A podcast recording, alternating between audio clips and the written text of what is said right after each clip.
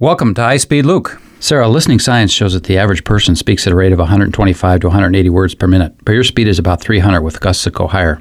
You're a fast talker. Uncle Tom, I'm going to share the Gospel of Luke with our listeners in about an hour and a half, while normal listening time is about two and a half hours. There are 24 chapters, so I'll read one chapter, then you can ask a question or two after the chapters to reflect on God's words. Sarah, your speed and clarity, my dear niece, are a gift. Scripture is God's love letter to all of us and to you. In fact, Luke starts his gospel out as a letter to his dear friend Theophilus. Jesus is the greatest man in history because of what he taught, what he did, why he died, and because he rose after his death on the cross. But it was his love that changed my life when I was 30 years old. Truth requires a witness, and God sent three witnesses into my life. One asked, Do you ever read the Bible?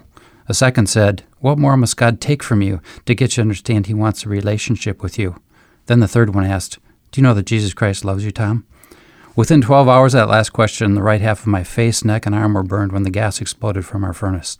That night, my heart was open to Christ, and I gave my life and burdens to Him. Uncle Tom, is the Bible a reliable source of history?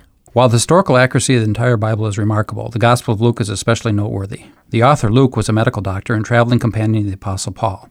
In the beginning of his Gospel, written about AD 60, Luke says he has carefully investigated all the concerns of the life of Jesus and has determined to write a careful summary for his friend. Luke also wrote the book of Acts, which is the best history we have on the early Christian church.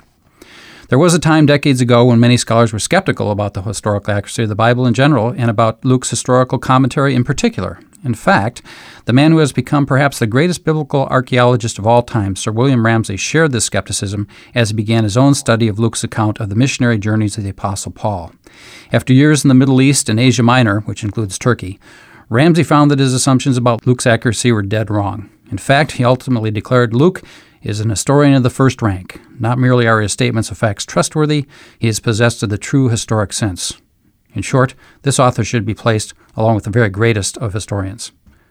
Scripture quotations are taken from the Holy Bible, New Living Translation, copyright 1996, used by permission of Tyndale House Publishers, Inc., Wheaton, Illinois 60189. All rights reserved. The New Living is a thought for thought translation.